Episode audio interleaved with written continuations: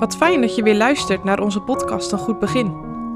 We nemen je mee door het Evangelie van Marcus en helpen je om van stap tot stap dit Evangelie te begrijpen. Vandaag met Joline van den Ende. Vandaag lezen we Marcus 2, vers 23 tot 28.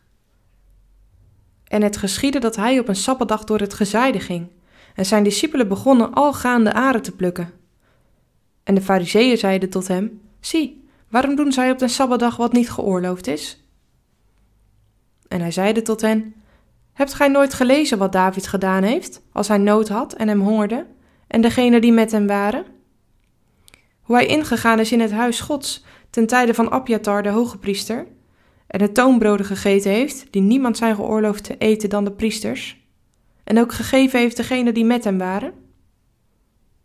En hij zeide tot hen: De sabbat is gemaakt om de mens, niet de mens om de sabbat. Zo is dan de zoon des mensen een here, ook van de sabbat. Je ziet ze vast al lopen, het groepje discipelen langs de akker. Ondertussen plukken ze hier en daar wat aren om te eten. Zo op het eerste gezicht niks mis mee, zou je denken. Maar dat zien de fariseeën anders. Het is sabbat en op de sabbat wordt er niet geoogst en geen eten klaargemaakt. Weet je wat mij opvalt in dit gedeelte, maar ook in de gedeelte van gisteren en eergisteren?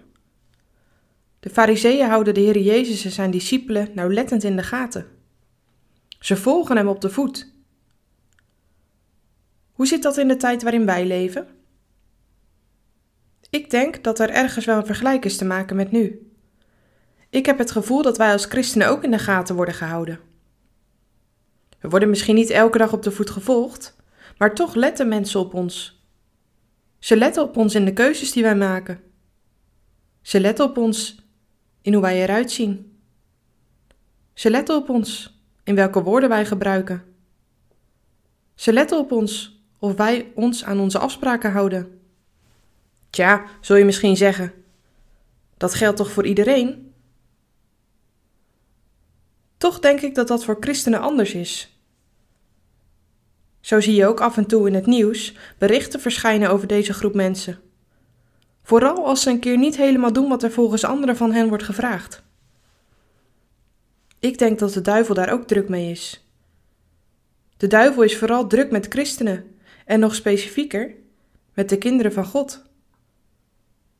Hij is niet zo druk met christenen die meegaan met de grote groep of mensen die niks van het christelijk geloof moeten hebben. Sta jij daar ook wel eens bij stil? Wordt er op je gelet? Is de duivel druk met jou? Of herken jij bovenstaande niet zo en voeg jij je onopvallend in de grote groep? De fariseeën gaan ook deze keer weer naar de Heer Jezus. Zie, waarom doen zij op de Sabbatdag wat niet geoorloofd is? Dit keer gaat de Heer Jezus niet in op de vraag van de fariseeën, maar stelt hij hen een tegenvraag, waarmee hij het gedrag van zichzelf en zijn discipelen rechtvaardigt. Hij wijst hierbij op een vergelijkbare geschiedenis van David, toen hij net op de vlucht was voor Saul.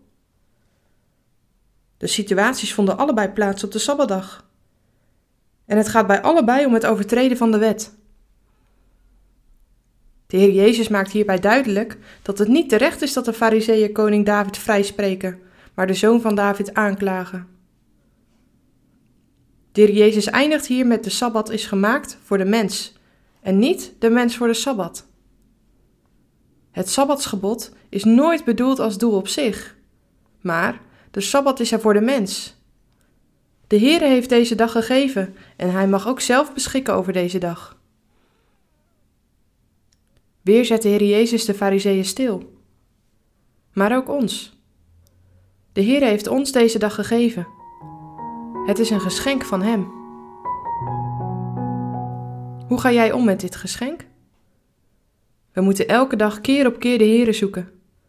Maar op deze dag komen we tot rust. Krijgen we tijd en ruimte om ons bezig te houden met deze dingen. Zie jij het als een geschenk?